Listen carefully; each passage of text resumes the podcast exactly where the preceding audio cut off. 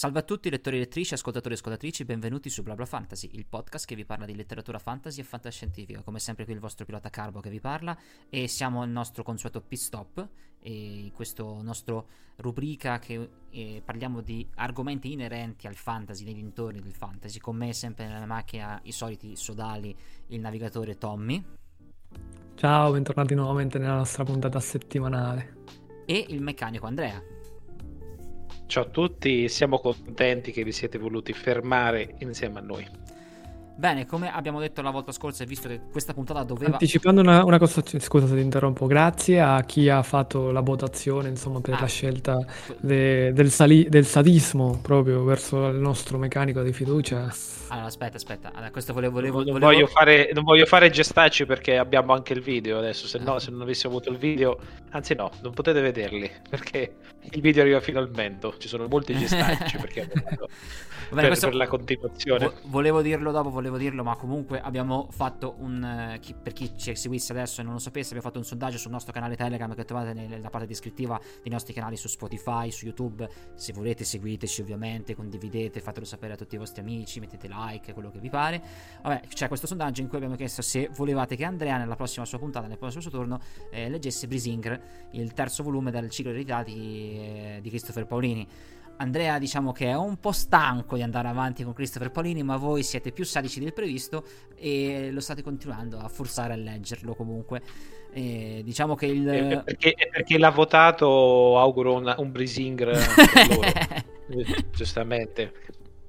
E poi che tra l'altro è preso paro dal Trono di Spade, scusa, dalle Cronache del Ghiaccio e del Fuoco come Dracaris. Quindi se vogliamo fare una traduzione, che poi io ero più curioso di vedere la tua opinione verso la scelta dei libri che avevamo parlato in private, però per non fare inside trading, no? Per non, insomma, corrompere la bilancia, rimanendo sempre nel punto dell'altra volta in cui parlavamo di questo mio modo di parlare giusto, e non ho votato e purtroppo Andrea mi sembra che si è preso la parte più sbagliata di questa bilancia. Adesso Tommy mi pare in milanese. Vabbè, non mi tiro indietro, sì, certo. Guardalo, molto più private, molto più insider trading, capito? Tutti questi anglicismi così buttati lì. Va bene, la mia nuova strategia è che se non posso parlare bene l'italiano, posso parlare male diverse lingue in contemporanea per confondervi. Benissimo. Comunque il sondaggio è ancora attivo almeno fino a mercoledì prossimo, che sarà il 15 se non sbaglio. No, il 14 febbraio. Diamo quindi tempo ad altri se vogliono votare. Votate, vi prego, anche se non sapete cosa votate. Volete bene ad Andrea? Votate no. Andrea lo vedete, vi sta antipatico? Votate sì, votate. Fate come volete, però comunque votate. Vedete, vi sta pregando Andrea, anche se non lo vedete.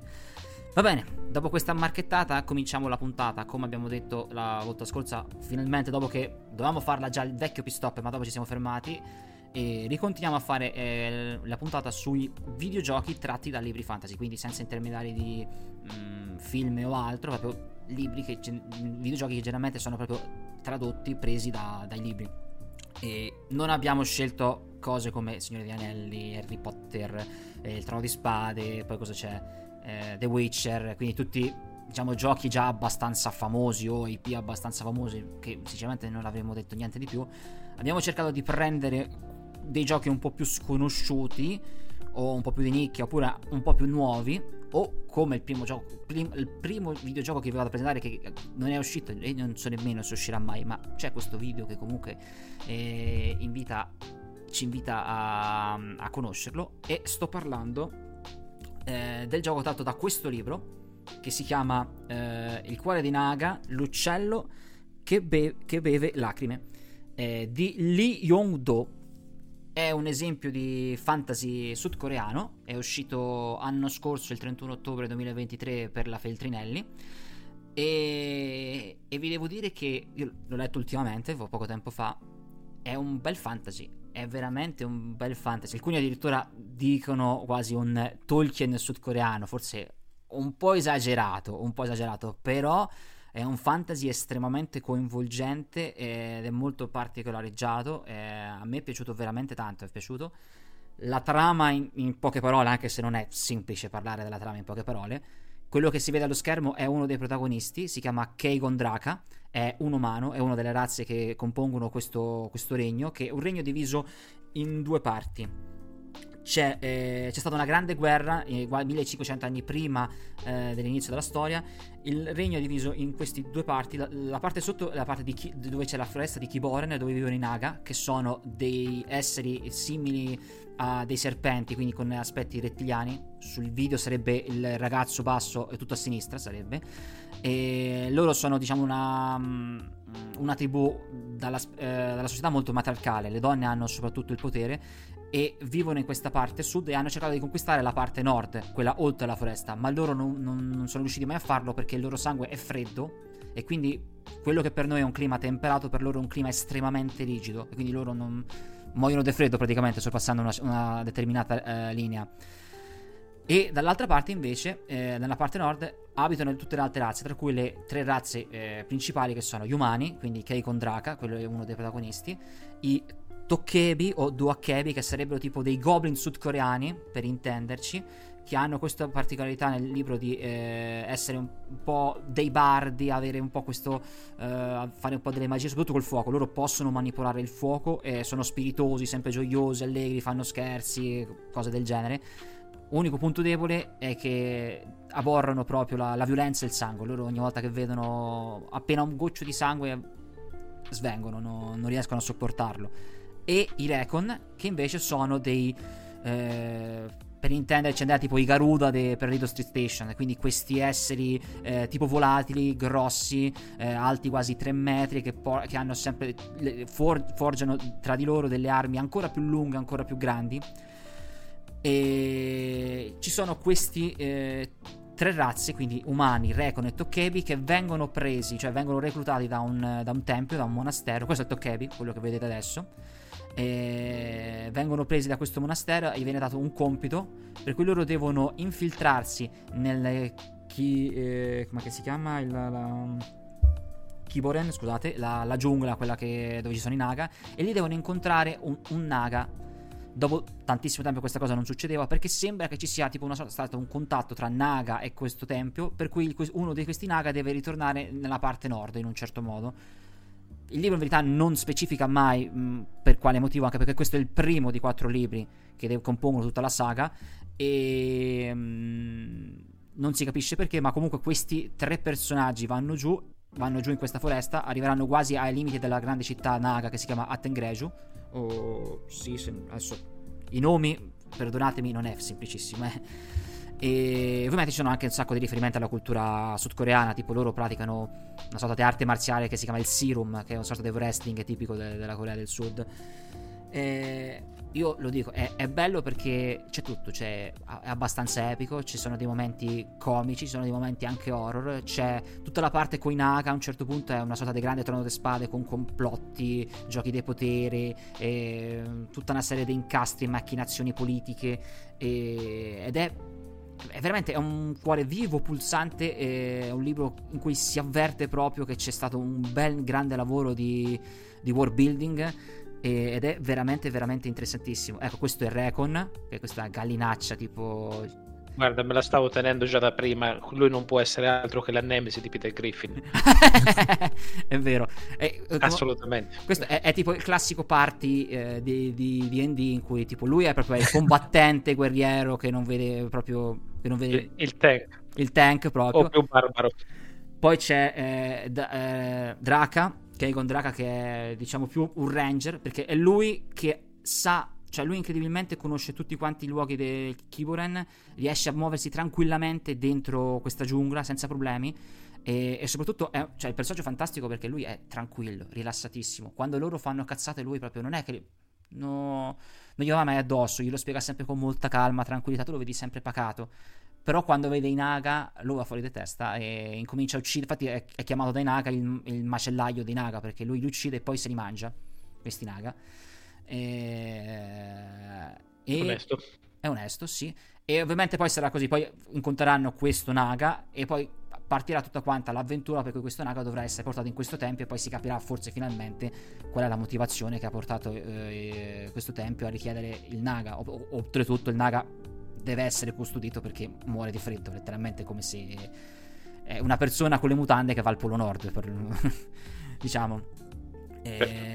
Il gioco qui, almeno questi sono i primi bozzetti o comunque le prime... Questa dovrebbe essere un altro personaggio, Naga. Sembra molto molto bello, sarà sviluppato dalla Krafton, che è un'azienda, una software house sudcoreana. L'unica cosa è che c'è stato un annuncio nel 2022, più o meno fino al 2022. Siamo a febbraio 2024 e non c'è un'altra notizia, non c'è niente. Il che è, mi fa un po' pensare strano, cioè non so veramente se questo gioco uscirà, sì, veramente o no. È passato più di un anno e non si hanno veramente notizie. Non lo so, può essere pure che prossimamente uscirà qualcosa, anche perché qui sul libro, cioè, c'è scritto proprio che sarebbe diventato un videogioco, quindi qui sono, anche qui sono molto sicuri. Però vabbè, dipende dalla tipologia del videogioco, comunque sia, se è un'avventura fine a se stessa oppure se svilupperà dei multiplayer eccetera. Uno di quei giochi che beneficino dell'uscita anticipata, tanto per intenderci. Sì, poi c'è sempre anche le problematiche. Allora sono interessati a generare hype, a far uscire continui rumors eccetera. Se invece è un altro tipo di gioco, può essere anche una politica secondo me assomiglierà tipo un Witcher 3, non so, ho quella sensazione. Draka ha questa spada con la doppia lama che ogni tanto, ecco, qui già si può quasi vedere, ecco, vedi? Quindi può essere tipo questa... Sarà tipo un gioco alla Witcher 3, quindi un GDR con elementi di combattimento e via. Vabbè, tutto questo che è concept art, no? Ti fanno vedere l'idea possibile. Dopo porse se esce o non esce in base a quello che capita. Spesso è per prendersi l'IP, se loro fanno un contratto e dopo non si sa se esce o no il gioco, ma l'importante è che abbiano il monopolio dell'IP. Sì, e l'ultima cosa, il gioco, cioè il libro è in vendita ovviamente su tutti i store. Un attimo, con IP intendi hype? No, hype è come non la parola intellettuale, l'IP proprio proprietà intellettuale. Esatto. Ah, ok. Proprietà intellettuale, quindi. Comunque per concludere, il libro ovviamente è in vendita in tutti i negozi, store, online, sono 510 pagine, viene €18 il prezzo di listino e io lo consiglio vivamente. A me è piaciuto più del dovuto, è piaciuto, non avevo basse aspettative, non sapevo cosa aspettarmi ed è interessante, e non fatevi scoraggiare il fatto che sia sudcoreano, ci sono elementi strani ovviamente, però è un fantasy molto classico, molto anche all'occidentale, con elementi di quel folklore. Esatto, perché molto interessante. Il punto di forza di molte di queste storie un po' più esotiche è il folklore, e quando metti un fantasy che ha la base molto classica, per esempio questa parte che deve andare in un punto e trovare una soluzione, però la mischiano con tutto quello che è il paranormale, il fantasy di la cultura che per noi è comunque estranea, non è... Sì.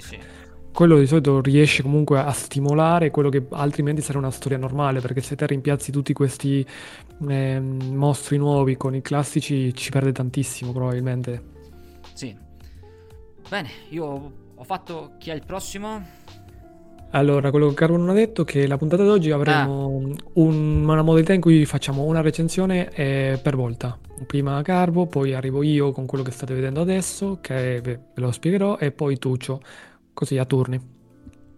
Io vi porto Wheel of Time, la ruota del tempo, che è stato un gioco uscito nel 1999 per PC, ed è stato il secondo gioco creato dall'Unreal Engine, che è un motore grafico molto, cioè, ormai parecchio vecchio, però all'epoca era molto in voga.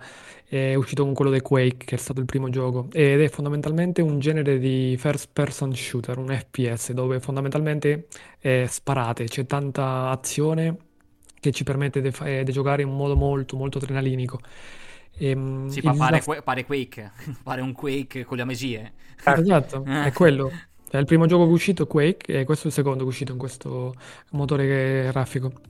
E la storia non è canone, ma dovrebbe cadere tipo 150 anni prima dell'inizio del primo libro, della ruota del tempo, in cui il nostro personaggio è una Aes Sedai, che queste, per farvelo ricordare, sono delle donne capaci di incanalare il lato non corrotto dell'unico potere.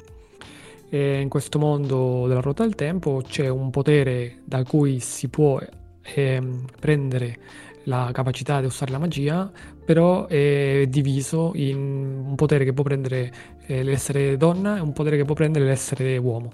quello degli uomini e corrompe la persona stessa, la fa diventare sempre più pazza e criminale, se vogliamo proprio semplificare, mentre quello delle donne no.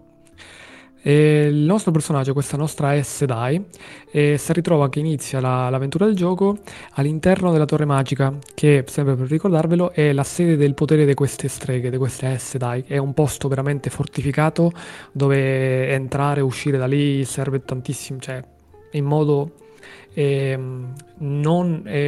che ti vengano allora, senza che ti invitano, per entrare lì devi distruggere tantissime cose, devi veramente spagare i culi per arrivare all'ingresso proprio della torre magica. Figuriamoci entrare dentro. Comunque la storia succede che sei chiamato a risolvere questo furto perché c'è stato un ladro che ha preso un Terangrel, che sono degli artefatti magici creati nelle epoche delle leggende, che è un'epoca ormai passata in millenni in cui è rimasto solamente, per appunto come dice il nome, delle leggende, e non si riesce a capire se quello che succedeva fosse vero o falso, ma gli artefatti rimasti di quell'epoca lì, questi Terangrel, che ormai non si riesce a riconoscere più il modo di costruirli, e di quelli trovati in giro e custoditi, e solo pochi hanno la conoscenza del loro utilizzo, e sono anche dei segreti come utilizzarli questi qua. E, detto questo, viene rubato questo Terangrel e il nostro scopo sarà di recuperarlo. E la fonte principale del divertimento, insomma, io parlo più del gioco che del libro perché dopo ne capirete il perché, la fonte principale di questo gioco è il combattimento, dove la maggioranza dei problemi li potremo risolvere attraverso la lotta.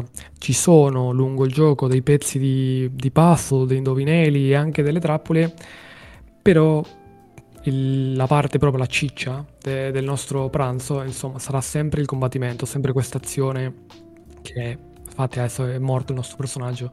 Cos'è quel fumo che lo sta seguendo? No, ok, dopo questo è una parte particolare, però che è tipo il fumo dell'host, qualcosa del genere. Sì, fa un po' di spoiler alla storia dei libri, in fondo. Okay.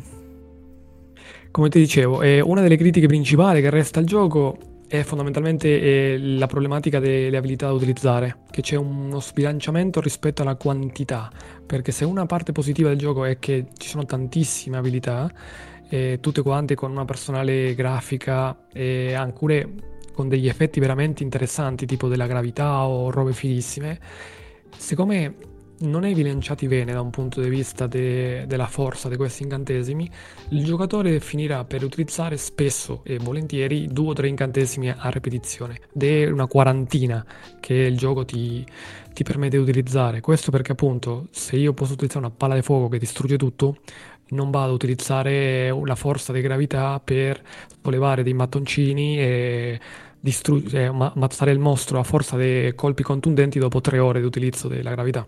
Per esempio, sì.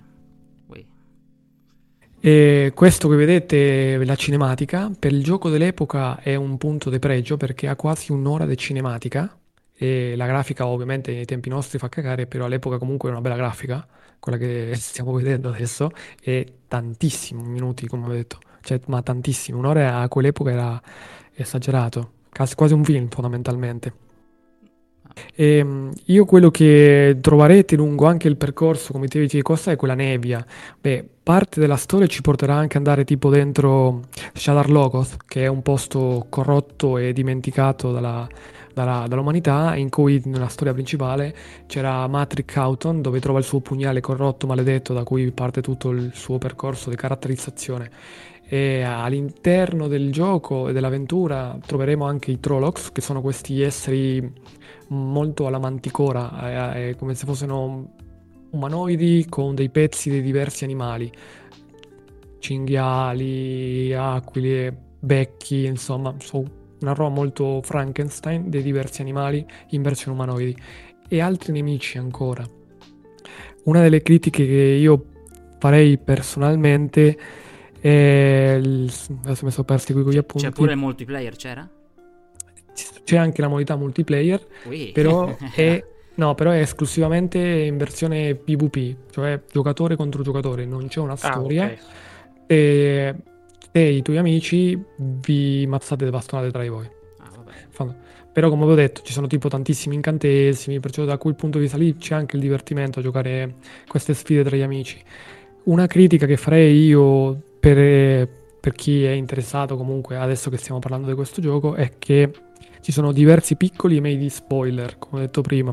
Ho tolto alcuni dei nemici che troverete perché sono spoiler dei parecchi libri avanti lungo la storia, però come minimo se giocate questo gioco finirete per spoilerarvi molti dettagli dei primi 3 libri di storia. Ma questo gioco è uscito nel 99? Quant'è che era? Sì, nel 1999. E fino a quel punto quanti libri della Ruota del Tempo erano usciti? Ah, una bella domanda, però penso che siamo a 5 o 6, adesso non voglio dire le cazzate, forse anche 7. No, non voglio dire le cazzate perché non sono preparato a rispondere alla domanda, però penso che più di 3. Sì, probabilmente sì. Aspetta, vedo un attimo se... 5 o 6 sono particolarmente convinto che siano usciti. Allora, libri della serie...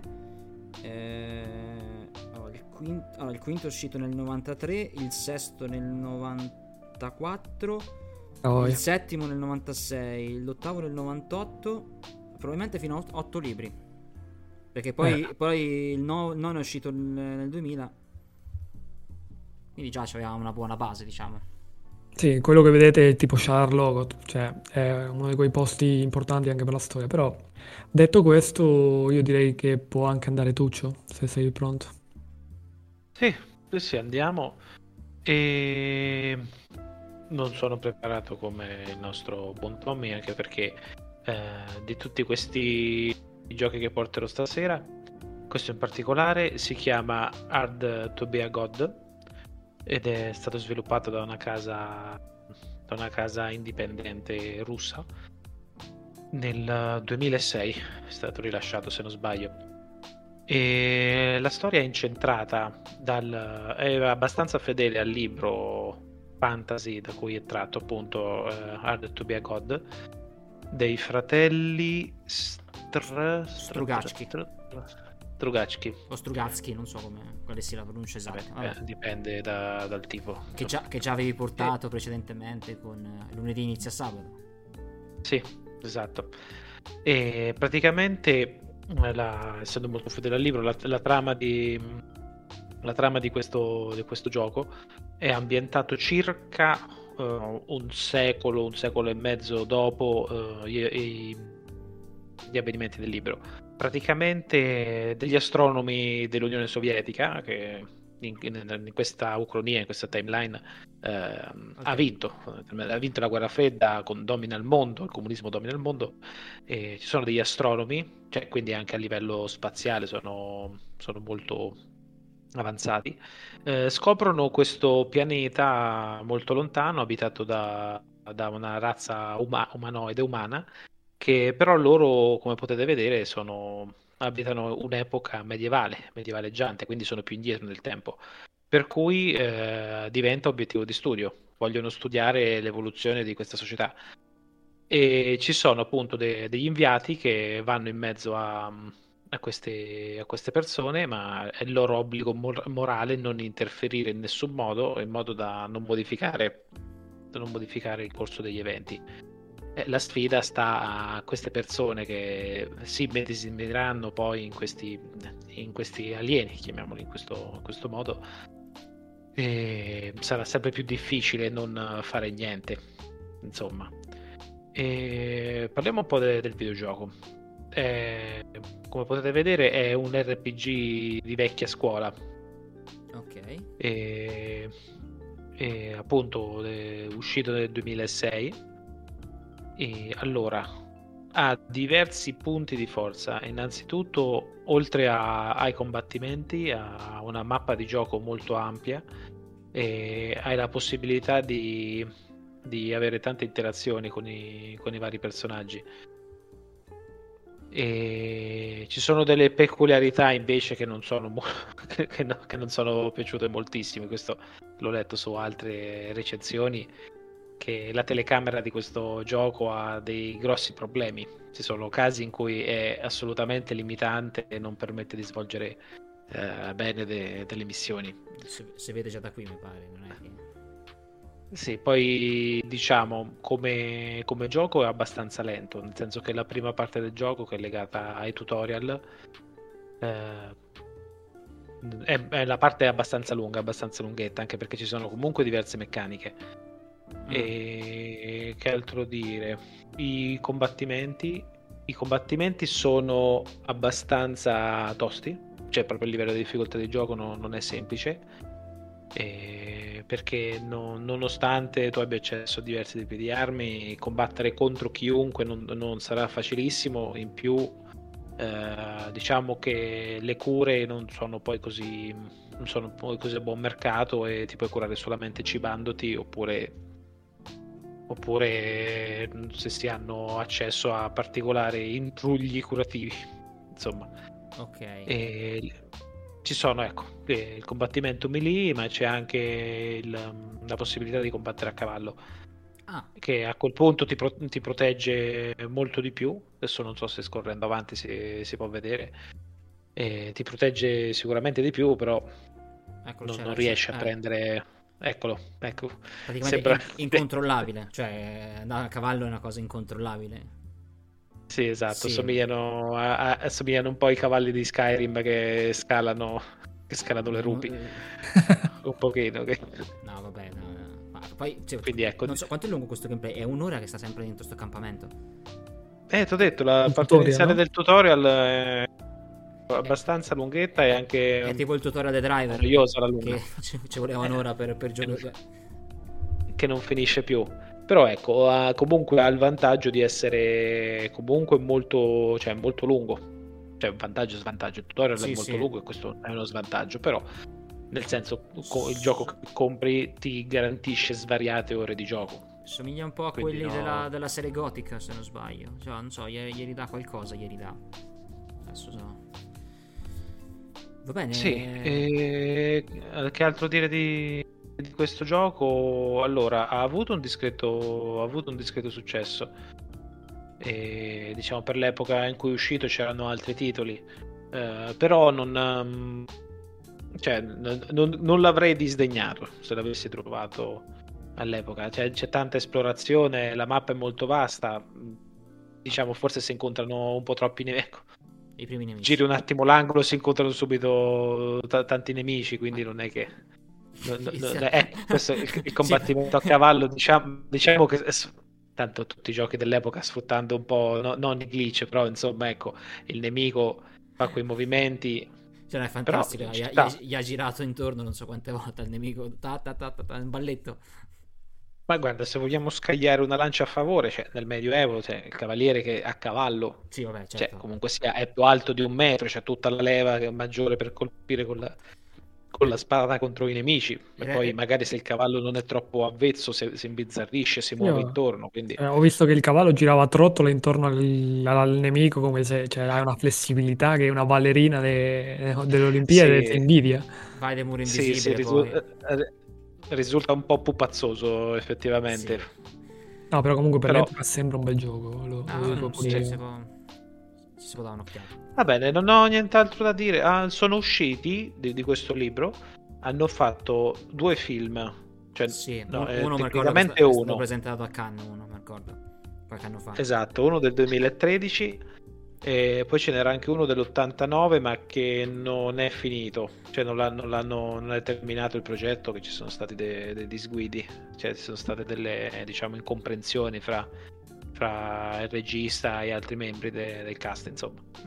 Perché? Va bene. Carbo, che altro ci riservi? Allora, per quest'altro gioco facciamo un cappello, diciamo. Cominciamo con una cosa.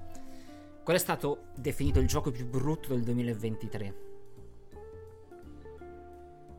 Vabbè, è molto semplice. È quello di Gollum. Bravo Tommy, bravo. E ti ricordi pure come si chiama la casa di sviluppo di... No. Ok, la casa questa che stiamo per vedere? Questa che stiamo per vedere era The Dalek Entertainment, che in verità non è, cioè dicono che sia fallita, in verità è fallita la divisione quella proprio dello sviluppo dei videogiochi, mentre la divisione publisher dovrebbe essere ancora in piedi, quindi loro avevano sotto di loro altre varie aziende a cui avevano distribuito giochi, e quindi loro vanno ancora avanti. però è quella di sviluppo con Gollum che letteralmente la fate chiudere, perché veramente quel gioco era incredibilmente brutto, e probabilmente avevano fatto un passo oltre quello che erano le loro vere potenzialità, perché in effetti la Dedalic incominciò a sviluppare videogiochi per prima con avventure grafiche come quella che stiamo per vedere in questo momento, che si chiama The Dark Eye Chains of Satinab. In questo caso diciamo che devo fare una precisazione, non è tratto da un libro fantasy, è tratto da un manuale di gioco che si chiama Das Schwarze Auge in tedesco, che in italiano è conosciuto come Uno Sguardo nel Buio.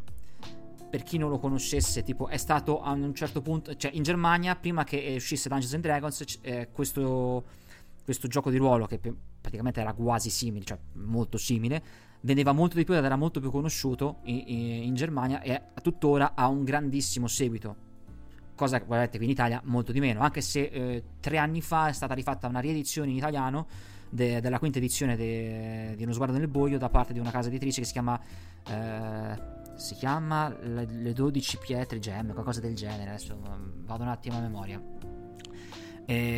Comunque, cosa succede? Questo gioco che vediamo in questo caso è tratto da questi manuali, cioè l'ambientazione, soprattutto l'ambientazione, le divinità, il folklore o altro, è ambientato da questo manuale di gioco, da questo Uno Sguardo nel Buio.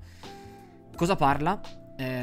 Siamo ad Avengast, questa cittadina che sta nel continente di Aventuria, e dopo un sacco di secoli in cui Avengast si è scontrata con la città di Nostra, finalmente si è arrivata ad una pace, e c'è il nostro protagonista che è Gern, quella che nel video state vedendo è quello che sta per essere messo nella trocca dei maiali in pratica, che è il nostro protagonista ed è uno che porta sfiga, in pratica è stato maledetto fin da bambino, e lui ha la capacità di rompere oggetti col solo pensiero, rompere oggetti di piccole entità, tipo la brocca lì col vino che si beve, non tipo le mura di un palazzo o altro. All'inizio di questo gioco Geron vuole vincere una sfida raccogliendo tipo delle foglie di rame per portarle al re ed essere così rivalutato nei confronti della cittadina per essere considerato migliore, non solamente uno che porta solamente sfiga. Geron come lavoro, diciamo come mansione, è un acchiappuccelli, è un cacciatore che si occupa di prendere gli uccelli. E qui come vedete c'è il suo maestro Gwynling che lo aiuta, diciamo che lo istruisce, e proprio in questo momento il regno però nel regno ci sono alcune morti misteriosi, alcuni vecchi guerrieri o vecchie personalità molto importanti di spicco di Avengast sono trovate morte con addirittura gli occhi cavati, ci sono un sacco di corvi che stanno imperversando per tutto quanto l'impero, e la gente incomincia a fare dei strani sogni molto lugubri, molto, molto strani.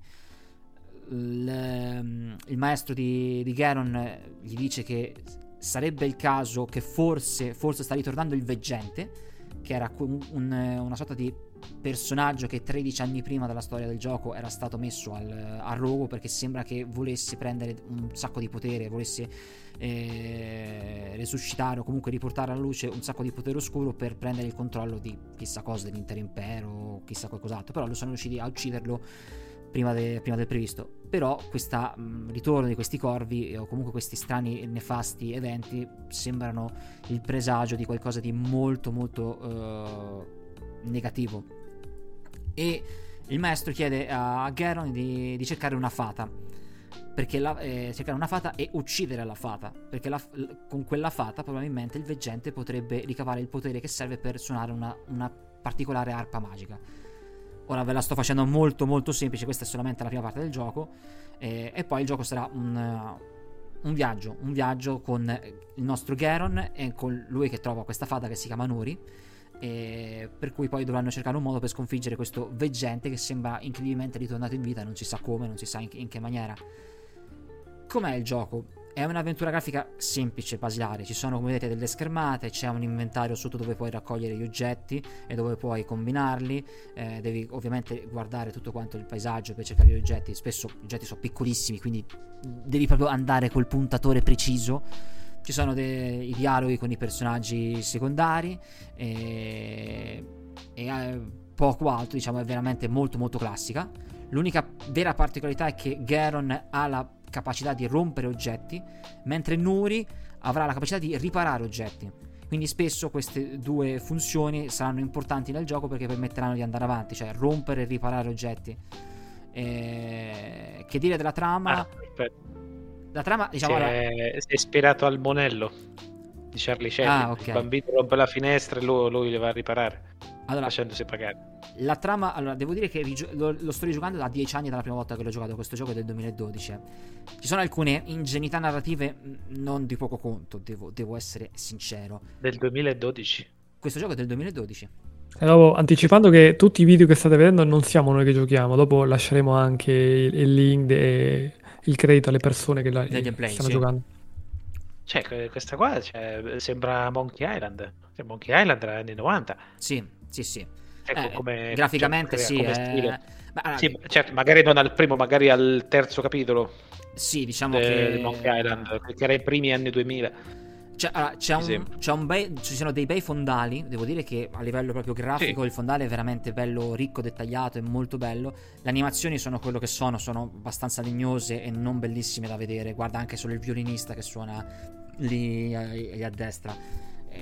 Il doppiaggio è, per alcuni personaggi, è molto buono, molto buono, soprattutto i personaggi più buffi, mentre Gern è un doppiatore che non mi è mai piaciuto troppo, non l'ho mai apprezzato. Infatti alcuni sono abbastanza poco interessanti. Come detto, la trama ha varie ingenuità, ha vari momenti non propriamente bellissimo. Comunque devi veramente chiudere tanto gli occhi per dire ok, vabbè, mi deve andare bene sta cosa. Però in generale più si va avanti nella trama più funziona, soprattutto ha un bel crescendo molto molto intenso. E la cosa bella è il rapporto tra Geron e Nuri, soprattutto la loro alchimia tra questa fata che è tipo come una bambina, non è mai uscita dal suo regno fatato, e con Geron deve andare in giro per questo mondo anche abbastanza crudele e cruento. Ci saranno alcuni momenti un po' più tranquilli, alcuni momenti un po' più tesi, mettiamolo in questa maniera. Il gioco ha anche un seguito che si chiama Dark Eye Memoria, e proporzionalmente è pure più bello del primo a livello di trama, e con quello però si conclude totalmente la saga. L'unica cosa è che questo il doppiaggio qui in inglese con i testi e i menu in italiano, mentre Memoria, almeno quando ci giocai io, era tutto in inglese, non era stato più tradotto niente in italiano. E che dire, è una discreta avventura grafica, ma che più che discreta secondo me, merita, se vi piace e non l'avete mai giocata, secondo me merita un'occhiata. Ovviamente è uno di quei giochi molto rilassati, molto cozy, come molte avventure grafiche. Posto così. Se volete giocate poi al gioco di ruolo, come ho detto lo trovate in italiano, si chiama Uno Sguardo nel Buio, della quinta edizione. Sembra carino, cioè mi piace che c'è tanto movimento che ti distrae e diventa difficile cliccare su qualcosa di ovvio. Sì, quando la Dedali che si occupava solo di avventure grafiche, che sai che ha fatto pure non mi ricordavo, l'avventura grafica dei Pilastri della Terra di Ken Follett. Ah sì? Sì, era da loro, era. Sì, dopo ha cominciato a fare Gollum e vabbè, peccato. Ho pisciato fuori dal tarro. Vai te, Tommy? 10 anni e via. Sì. Quindi sempre con Andrea Pannocchia, vedo che è sempre lui che fa questi gameplay. Sembra un italiano che di videogiochi se ne intende parecchio. E io quello che vi porto adesso come seconda recensione mia è quella di Shannara di Terry Brooks. Terry Brooks era? Sì? No, adesso non mi ricordo chi era il libro originale, mi sfugge. Questo è un gioco... però... No, perché c'era quell'altro pure, La spada della verità, che c'hanno nomi simili. Terry Goodkind, quell'altro era. Esatto, ok, questo è Terry Brooks. Sì. Allora, questo è del 1995, è sempre per PC, e la storia del gioco non è canone, e si basa in una storia alternativa che va tra il primo libro, La spada di Shannara, e il secondo, Le pietre magiche di Shannara. E il gioco... Guarda, il giocatore... Un secondo, questo gameplay è uno per... No, questo sì, dai, cazzo, ti interessa questo? L'ho messo per due perché tanto è click and point. No, vabbè, vedevo loro che c'avevano questo labiale con le labbra che facevo cos'è? No, perché c'è stava giochi di questo tipo che il labiale velocissimo che... Vabbè, siccome ho anticipato e l'ho messo per due perché tanto i dialoghi, se no stai lì 4 ore. Vabbè, ok, detto questo, il giocatore ha il ruolo del figlio del personaggio principale del primo libro, e la sua avventura inizia in modo molto simile al primo libro, cioè arriva Gandalf, non proprio Gandalf perché no, se no è Alanon il druido, che racconta il nostro questo protagonista che la resurrezione del cattivo principale del primo libro, Sauron, che non è Sauron perché ovviamente questi sarebbe diritti d'autori, però è il Signore degli Inganni, si sta avvicinando a questa sua resurrezione, no? E a questo punto nel primo libro il nostro eroe si sarebbe messo in marcia con la Compagnia dell'Anello, che non è la Compagnia dell'Anello, non è la Compagnia dell'Anello, è semplicemente un gruppo insomma multirazziale di personaggi che si mettono insieme alla ricerca della spada Deus Ex Machina Suprema, no scusate, la spada di Shannara. E solo che qui nel gioco questo pezzo finale di plagio non c'è, non andiamo a cercare la spada di Shannara, dobbiamo semplicemente evitare la resurrezione di questo nostro Signore degli Inganni. Il genere del gioco, come potete vedere, comunque è uno di avventura, di click and point, con un pochettino di azione a turni. C'è esplorazione, risoluzione di enigmi, interazione con i personaggi di gioco e un po' di tanta, come potete vedere in questo momento, di dialogo avanti e indietro. Abbastanza, mi pare. Adesso mi ringraziate questo per due. Capita come queste avventure grafiche che spesso volentieri molto dell'azione è cliccare come dei forsannati ogni singola cosa dello schermo per trovare delle interazioni o dei punti di strumenti da prendere. Sistema di combattimento, questo è a turni, è stile Final Fantasy vecchia scuola per chi se ne intende, in cui abbiamo la nostra squadra, il nostro party e abbiamo delle opzioni da scegliere, no? Che sono tipo attacco, difesa o fuga. Ha una quarta opzione che ho trovata molto carina e specialmente per un gioco dell'epoca, in cui sono sempre dei comandi da fare però molto più specifici, come per esempio attaccare quello che ha meno vita, difendere il personaggio che ha più vita, attaccare il nemico che rappresenta il leader della fazione, della party con cui stiamo combattendo. Cioè quella quarta opzione mi è sembrata molto interessante e comunque un po' avanguardia di quello che era a disposizione all'epoca, se devo essere sincero. E, detto questo, insomma, il gioco è un classico click and point, no? Non c'è molto da aggiungere. Se vi piace il lore della spada di Shannara, forse vi interessa, però come ho detto io non sono un fan di questa storia, non so se l'avete capito dal mio inizio e non direi altro, se devo essere, lo lascerei così in tranquillità e passerei alla recensione di Tuccio. Scusa, di che anni è? 95? 96? 95. Vabbè. Mi sembra, infatti. Va non bene. È bruttino, insomma, se è accettabile, solo che la storia con cui lavora è poco, insomma. Vabbè. Dai, tranquillo, quello bruttino ci penso io adesso. E niente, passiamo dal... Mamma mia, guardate che roba. Eragon non ti lascia mai, Eragon. Sembra uno di quei giochi da cabinati. Giustamente, avendo portato Eragon nelle ultime due volte che avevo diretto la puntata, non potevo esimermi da non portare anche la versione videoludica di questo gioco. È un segno del destino, Andrea. Il consiglio del destino è un distillato di melma, perché... il film rispetto ai libri non è fedele, cioè si inventa tante cose, per cui già peggiora, e sapete qual è la mia idea sui libri, per cui già è peggiore qualcosa che io non approvo. Questo videogioco è tratto dal film, non dal libro, per cui è un distillato di melma. È tipo un videogioco, è un videogioco omopatico, una cosa del genere che è sempre più... Allora, praticamente questo videogioco è uscito, allora, innanzitutto multipiattaforma, sia per Xbox 360 che per PlayStation 2. È uscito nel 2008, la casa produttrice credo 2008? Fosse... 2 anni 2008, dopo del film? Sì. Il film non era il 2006? No, sì. Titolo sviluppato da Sierra, sì, ok.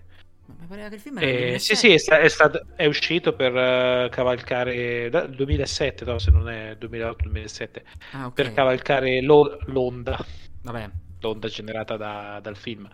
Insomma, allora quello che posso dire è che comunque è molto scenografico, ha delle cutscene interessanti, per quanto riguarda i modelli che potete vedere cominciano a essere un po' vecchiotti, ma ancora per qualche anno si continuavano a trovare oggetti di questo tipo, però modelli poligonali, cioè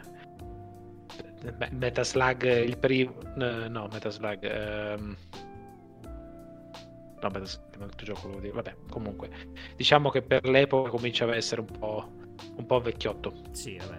Mi sembra. Praticamente la tipologia di gioco è il picchiaduro a scorrimento banale. Loro va in giro, lui insieme a Brom, in questo caso è da solo, anzi in questo caso è da solo perché ci troviamo nel capitolo del palazzo di Durza lo spettro. Serve con la storia di Eragon, non fatemela ripetere per la terza volta. No, se volete sapere la storia di Eragon andate a sentire la puntata di Eragon e poi tornate qui, ritornate. O anche quella di Eldest, che all'inizio ti spiegavo a Tommy. Perfetto, benissimo. Non c'era stato. Sì, in pratica stai girando intorno su una spirale dove c'è... Sì, esatto, c'è molta cioè, è tutto così. È tutto così, tutto il gioco dura 7-8 ore. Gratis 7 ore 8 di gioco. Guarda, la telecamera è una roba aberrante, cioè cambia e non si guarda, non riesce a sorpassare quella colonna. Assolutamente. Cioè, poi l'intelligenza artificiale la deficienza artificiale forse. Sì, esatto, la deficienza artificiale dei nemici è proverbiale, proprio quelli, cioè, ma cosa fa? Attaccano, le botti vengono avanti e basta, non... Sì, va cioè, avanti proprio, uno per volta, capito? Noioso. Uno per volta, mi pare. Ecco. Arriva uno. Ecco, no, aspetta, forse. Poi tipo sì, l'angolo della camera che puoi fare qualche camera, piccola puoi fare qualche piccola combo, qualcosina, ma poche cose. Cioè, se la telecamera va dietro a quella colonna tu non vedi niente, guarda. Ma poi la colonna cioè normalmente qualche gioco scompare, cioè diventa un po' traslucida, trasparente, qui niente, qui proprio rimane bella fissa, piena, un solido. Sì, ecco, quello che state vedendo è tutto quello che offre questo gioco, anche perché avrebbe potuto avere tantissimi spunti, perché voglio dire comunque Eragon e Brom fanno un lungo viaggio per arrivare fino a Ivarden, per cui cioè, poteva essere tante esplorazioni, non parlo di open world ovviamente, siamo agli albori, però qualche altro tipo di gioco, cioè un po' per variare il gameplay, tanto per intenderci. Invece no, è tutto così. C'è un po' di platform, ma poca roba. L'unica cosa che cambia da questo gameplay che vedete è la parte con Safira, che effettivamente almeno quello è possibile cavalcare il drago. Solamente che è appuntamento anche quelli, per cui cioè, tu non hai mai l'impressione che puoi volare libero nel cielo, cioè tu devi raggiungere i punti da lì a là, cioè, non... è tipo Superman 64 con gli anelli che devi passare in mezzo. Praticamente, quindi ecco, diciamo che è stato fatto per cavalcare l'onda del film e basta. Sono sicuro che appena uscito abbia avuto anche un grosso successo. Se ne facevano tanti di giochi di questo tipo. Tanto vi ricordate la gloriosa epoca dei CD e dei giochi masterizzati? Ce n'erano tantissimi di tutti i tipi, li vendevano anche coi cereali. Non lo so, Rick, mi sembra falso. Va bene, quindi ecco, non c'è nient'altro da dire su questo gioco. Se vi volete cimentare, sappiate che Eragon, cioè, cosa volete di più? Vedevo portare il film? No, perché Carbo ho parlato del film nella prima puntata, no, quindi basta. Al massimo proprio Brisingr, perché la democrazia non funziona. Però è sopravvalutata. Esatto. Va bene, quindi posso andare io con il mio ultimo gioco della serata.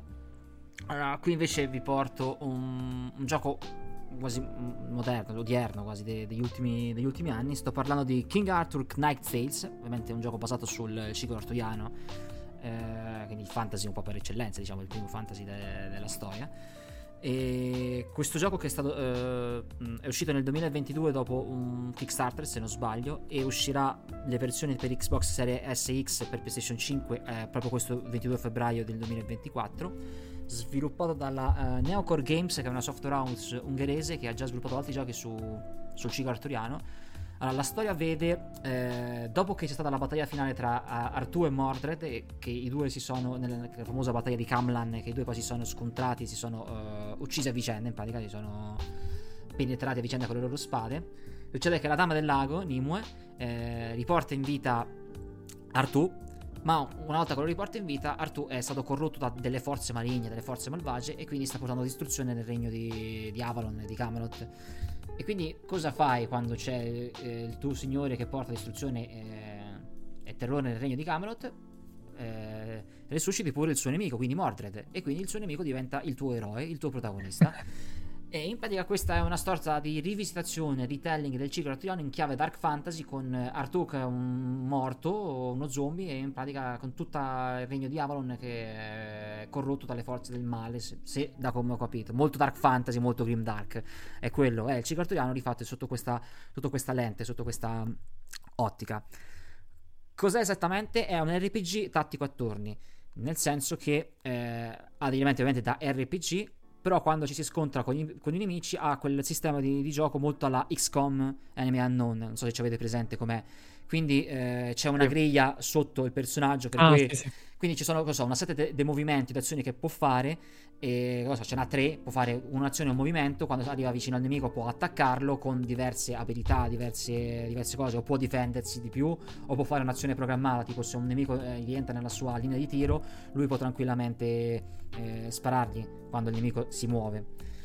Allora, a livello di atmosfera, a livello grafico e a livello di storia di personaggi, tutti quanti sono concordi che il gioco funziona abbastanza bene ed è molto buono, cioè non è male. Durante tutta la tua storia Mordred dovrà incominciare a andare in tutti questi territori, e piano piano recluterà sempre più vecchi personaggi, vecchi cavalieri, che poi porterà a Camelot, dove poi faranno parte poi del circolo della tavola rotonda.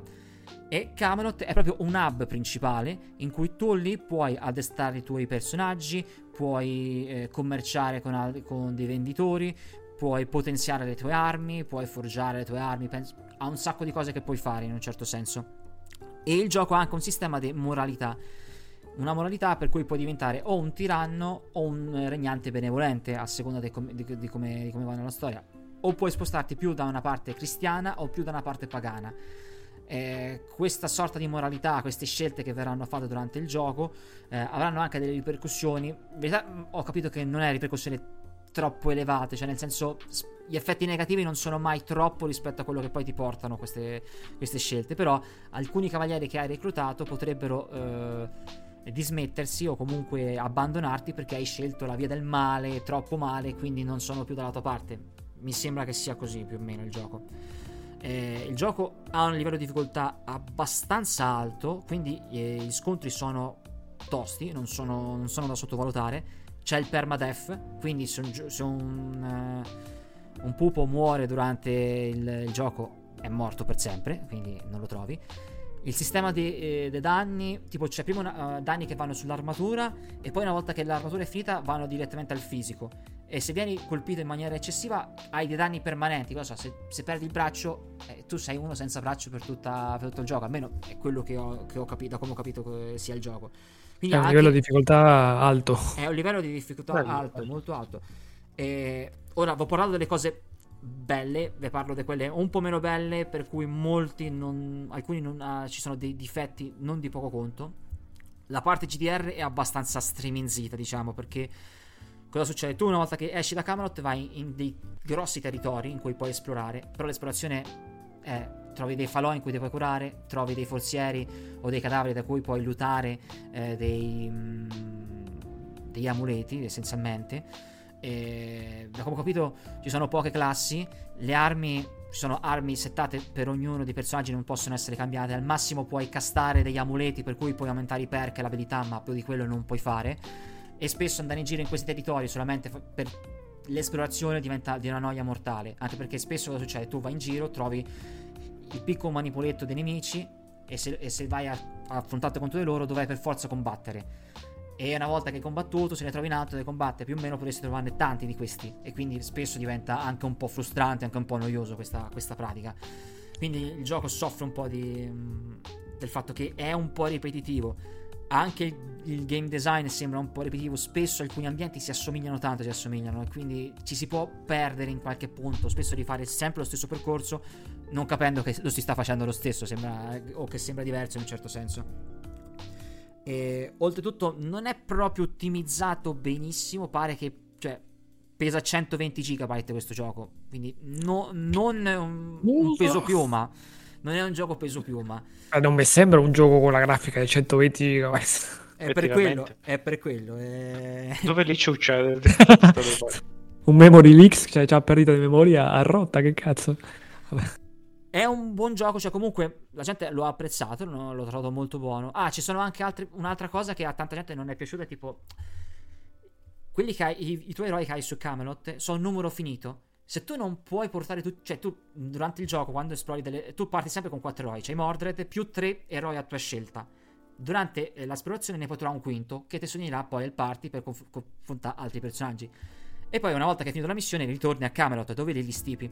Succede che tante volte alcuni di questi eroi, cioè tipo, li perdi perché non puoi metterli nella tavola rotonda, perché sono pagani e te sei cristiano, rovescio, in base alla storia. Infatti questa cosa non l'ho capita benissimo, però tanta gente si lamenta del fatto che spesso questi eroi, tipo, cioè degli eroi li lascio e non posso utilizzarli, che non vai avanti con loro, anche, cioè, perché li sviluppi spesso, fino a un certo punto. Anche perché spesso è importante variare gli eroi, perché per certe missioni serviranno degli eroi specifici, per altre, quindi non puoi sempre portare come lo stesso eroe continuamente per farlo livellare più possibile. Spesso dovrai fare un po' come succedeva su Mass Effect, mi pare, se non sbaglio, tipo c'avevi Shepard e poi portavi anche altri, col tempo devi portare altre tutte le persone, se non sbaglio. Adesso ci ho giocato anni fa, non mi ricordo nemmeno più per un pezzetto. Però diciamo è un bel gioco, ma che ha dei difetti strutturali, e soprattutto ampliare Camelot, perché tu puoi prendere dei soldi e ampliare delle parti di Camelot, sembra che cioè cifre esose, folli, per cui tanta gente non riesce proprio ad andare avanti sotto quel punto di vista. È un bel gioco, ma spesso non è equilibrato bene in certi punti, forse bisognava fare qualcosina di più. Però comunque se vi piace, vedo che non è male. Sì, ma 120 giga, Cristo santo, c'è Baldur's Gate, no? È uscito l'anno scorso. Ascolta, ho scaricato Alan Wake 2, mi pare che era 80-90 giga se non sbaglio, però ci poteva stare. Cioè, lo potevo pure capire, Questo. Vabbè, adesso i giochi pesano tutti tantissimo. Comunque, sì. Quindi. Va bene, io ho fatto, questo era il mio ultimo gioco. Quindi, Tommy, se vuoi deliziarci con il tuo ultimo, lasciato quello più carino per la fine. E quello che vi porto è sempre un click and point, però questo è il Discworld, Mondo Disco di Terry Pratchett. È la storia originale, giustamente, del gioco. Non so chi l'ha sviluppato, chiedo venia. E il gioco non è esclusivo del PC, ma ci sono tante altre piattaforme alternative con cui è uscito questo gioco all'epoca. Sarà Amiga, Commodore, no, cos'è? Nintendo? Sì, esatto, Game Boy, insomma, c'è adesso di preciso non mi ricordo tutte, però non è esclusivo del PC, insomma.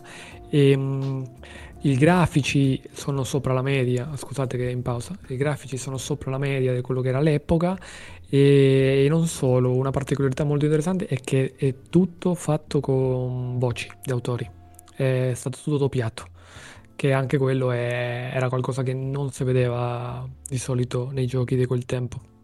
La storia di base è carinissima. Cioè, nonostante non so quanti anni c'ha, però è bellissimo da vedere. Cioè, è proprio stile Terry Pratchett, proprio me lo immagino così.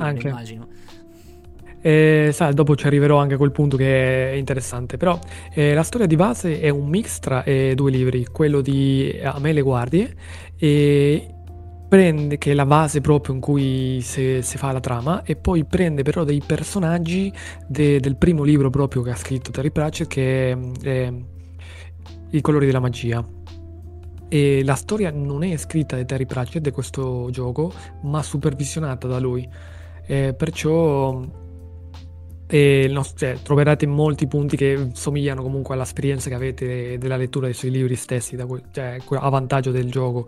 Il nostro personaggio principale è questo maghetto con la tunica, insomma, arancione, che è Rincewell, ed è un personaggio canone del mondo disco, non è inventato proprio, esiste proprio, e viene chiamato insomma dal rettore dell'università magica di Ankh-Morpork, che è la città in cui avviene la storia, tutto canone questo, e perché apparentemente c'è un drago latitante della città che vedete sulla mappa che incenera le persone, no?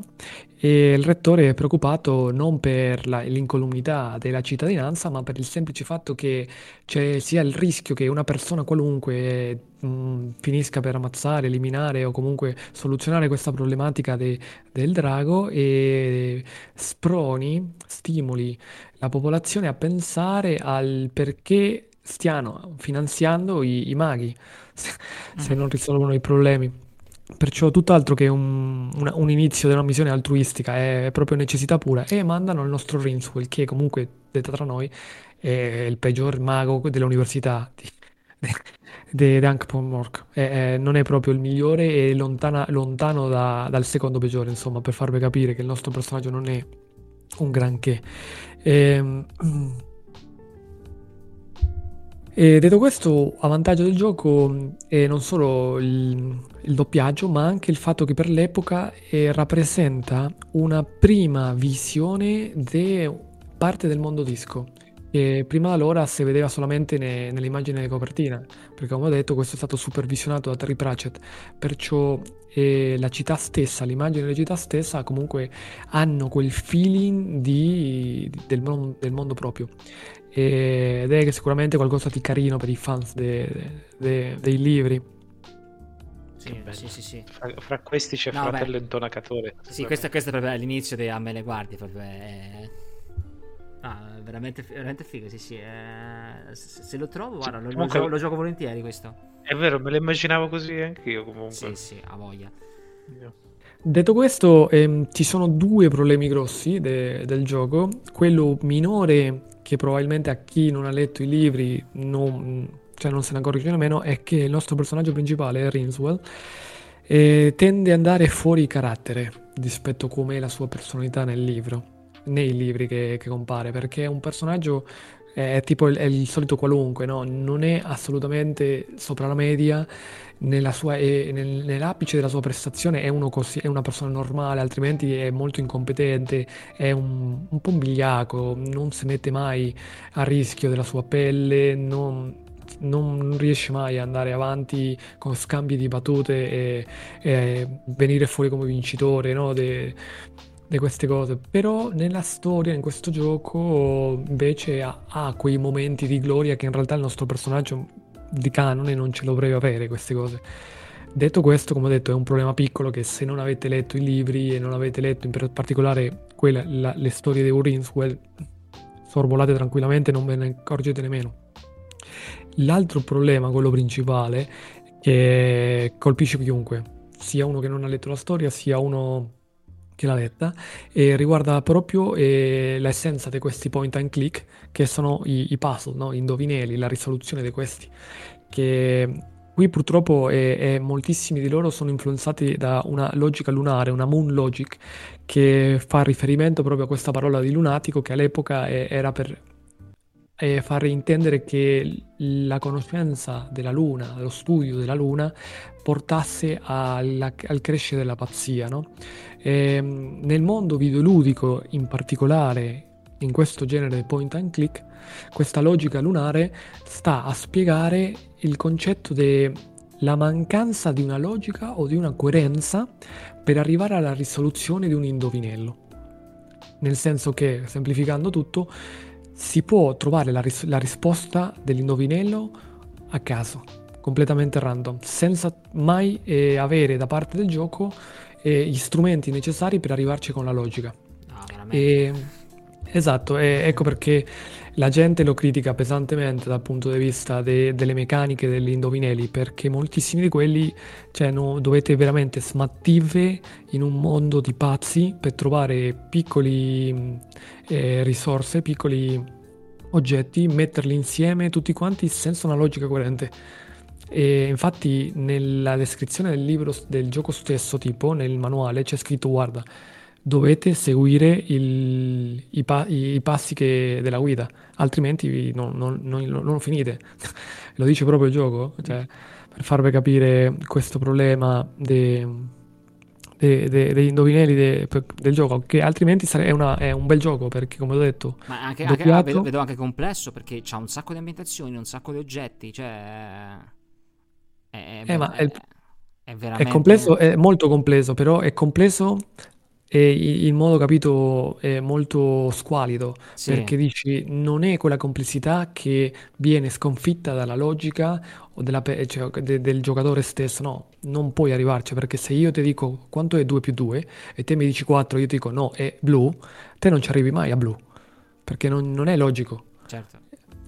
Cioè, allora, molto spesso se la gente non segue le guide, finisce per andare a forza a scambiare sempre oggetti dell'inventario per vedere se si sblocca qualcosa e forzare l'indovinello. Esci pazzo, esci.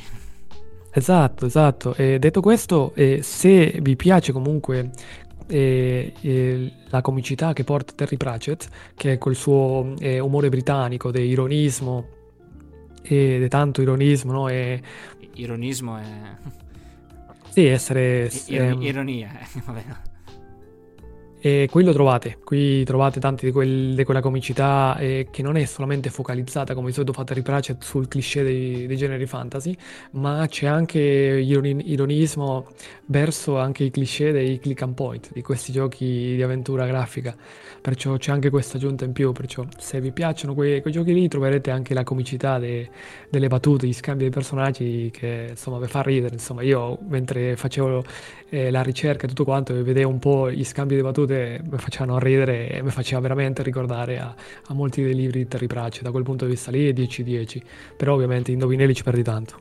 Detto questo, ci sono altri giochi del mondo disco e io parlo di questo qui che è il primo, però c'è anche uno noir e c'è anche un terzo disco in più, e quello noir sembra stato molto più acclamato dal punto di vista delle meccaniche, degli indovinelli e tutto quanto. E niente, qua ho finito e lascio la parola a Tuccio col suo ultimo gioco. Sì, concludiamo in bellezza dopo due giochi di cui il primo si potrebbe consigliare così come esperienza e il secondo assolutamente no. Questo è un gioco che consiglio assolutamente a chi non l'ha provato. Parliamo di Conan Exiles. È un gioco che è uscito nel 2017, credo che l'accesso anticipato sia del 2017, è uscito ufficialmente nel 2018. Questo gioco è ambientato nel mondo creato da Howard, il creatore di Conan il Barbaro, e praticamente tu sei uno schiavo, cioè letteralmente quella persona lì che è crocifissa, che viene salvato da Conan, e lì inizia la tua avventura.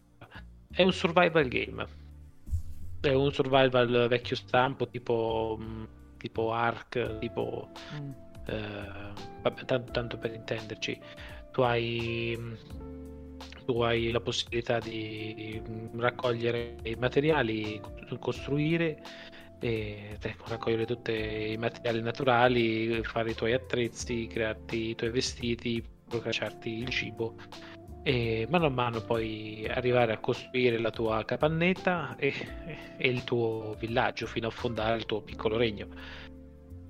Questo genere di gioco è uno di quei giochi che è molto bilanciato come difficoltà, sia che tu giochi la campagna singola, sia che giochi multiplayer insieme ad altri giocatori. C'è sia la modalità online, per cui tu nel multiplayer entri in server estesi, appunto, dove giochi con altri giocatori, ma hai anche la possibilità di creare le tue squadre e quindi giocare insieme e sopravvivere insieme.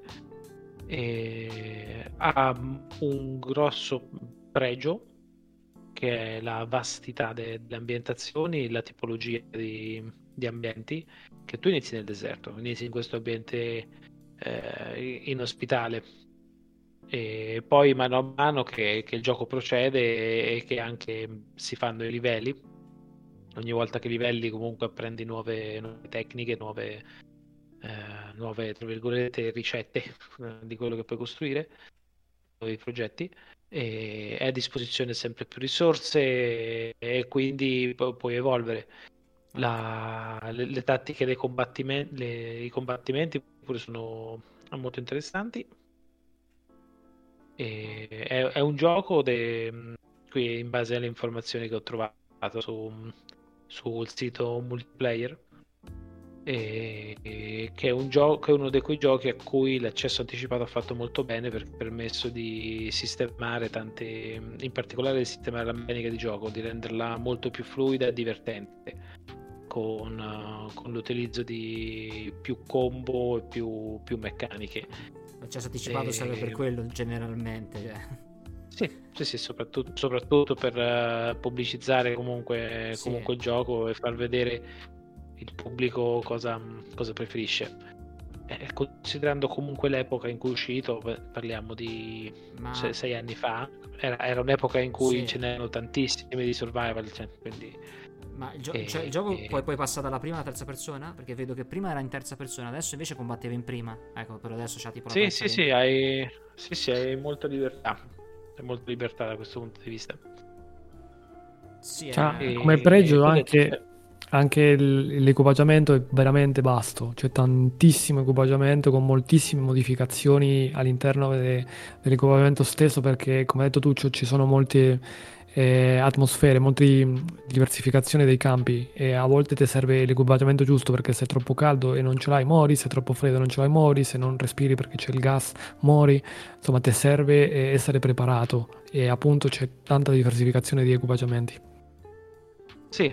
Poi man mano che esplori, appunto, che ti crei il tuo gruppo, comunque inizi, prima ti vesti, prima cerchi il cibo, cerchi l'acqua, poi quando hai i materiali inizi a farti la tua capannetta, quando stai a posto che vai alla ricerca di altri materiali che sono più rari devi esplorare zone più lontane, sono nemici più forti, e quindi mano a mano cresci. Se sei il tipo di persona a cui piacciono i survival, questo qui è uno che assolutamente va provato. Guarda, la casa di sviluppo di questo Conan Exiles, che si chiama la Funcom, che è una casa di sviluppo norvegese, farà pure penso uno stesso tipo di gioco su Dune, si chiama Dune Awakening, ne parlavamo l'altra volta scorsa su quelli e dovrà uscire penso il prossimo anno, o stanno il prossimo anno, almeno era quella la finestra da lancio, non lo so.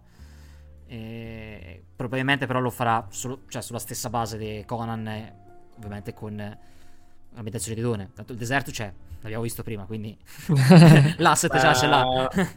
Allora, quello che ho letto io c'è solo il deserto.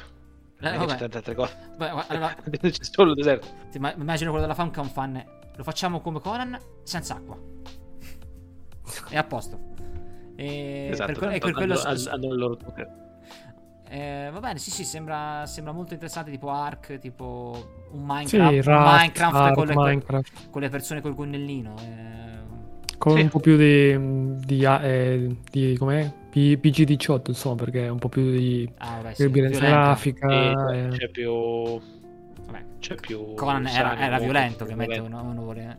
E poi il gioco prova a essere anche coerente un po' con la storia, perché vieni, insomma, esiliato verso questo posto che è canone, dove i criminali e quelli che devono andare a morire, insomma, quelli che devono essere ammazzati vengono sentenziati a essere crocifissati dopo adesso non si vede, però in teoria c'è anche il braccialetto sulla mano del nostro protagonista, perché è le sue catene a questo posto, che non può lasciare questo posto dove è pieno di magia, di mostri, e sono tutti intrappolati dentro questo luogo, insomma.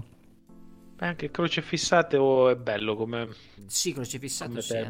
Bravo Tommy. Stasera con ironismo, crocefissato, esiliato. Stasera... Esiliato.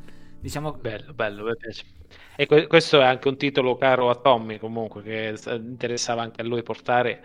no, ci siamo, guarda, in questo modo. Me sono confuso con quello precedente, perché sempre la Funcom ha fatto uno dei Conan e dei multiplayer online massivo, dei MMO, e mi ero confuso con quello, e quello l'avevo giocato pure, che avevo preso la versione anche collezionista, tutto quanto.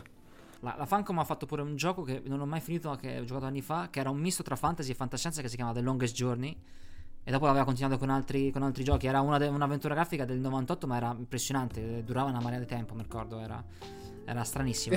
Il titolo te lo dice, insomma, ti fa un po' di spoiler. Sì, The Longest Journey, Bene, penso che siamo andati un po' lunghi, quindi siamo alla fine, però finalmente siamo arrivati all'ultimo gioco. Spero. Un sacco di giochi, è anche un libro, un 9+1. No, abbiamo fatto. Sperando che il primo gioco uscirà, cioè almeno l'idea c'è dietro. Dopo... non c'era il gioco, ma c'è il libro, quindi se volete, sì. Va bene. No, quel libro mi ha intrigato molto, sai che quasi sì. Averci un po' di tempo in più. Non è niente, non è male per niente, non è male. Devo dire che ma veramente stupito. Ma dopo quando siamo fuori onda te ne parlo un po' meglio, te ne parlo. Va bene. Comunque, Tommy, dicevi che la prossima volta sì. Vuoi andare tu o vuoi andare? Che cosa ci porti? Almeno se vuoi seguirlo.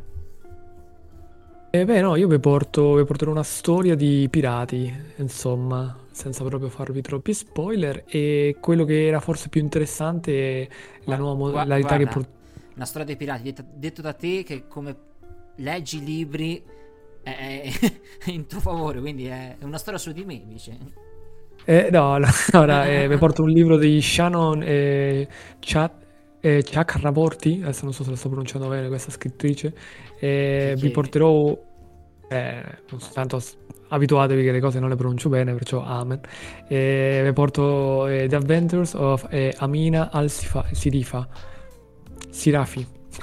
Cioè, libro ancora non uscito in italiano, ma che probabilmente avrà prossimamente una traduzione, immagino. Anticipiamo che già qualcosa hanno tradotto di lei, una trilogia sua, perciò insomma la precedenza c'è e probabilmente tradurranno anche questo in futuro. Va bene. Quindi okay.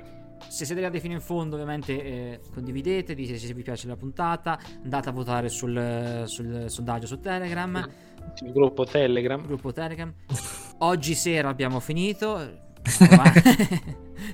Quindi partiamo con i saluti. Quindi Tommy, se vuoi salutare tutti quanti. Grazie che è arrivato fino alla fine. Siete sempre un'ottima compagnia da avere con noi. Grazie, alla prossima. Andrea. Ciao a tutti, speriamo di avervi dato dei buoni consigli per giochi da riprendere o aver risvegliato eventuali ricordi. E anche qui dal vostro pilota è tutto, un caro saluto da Bla Bla Fantasy.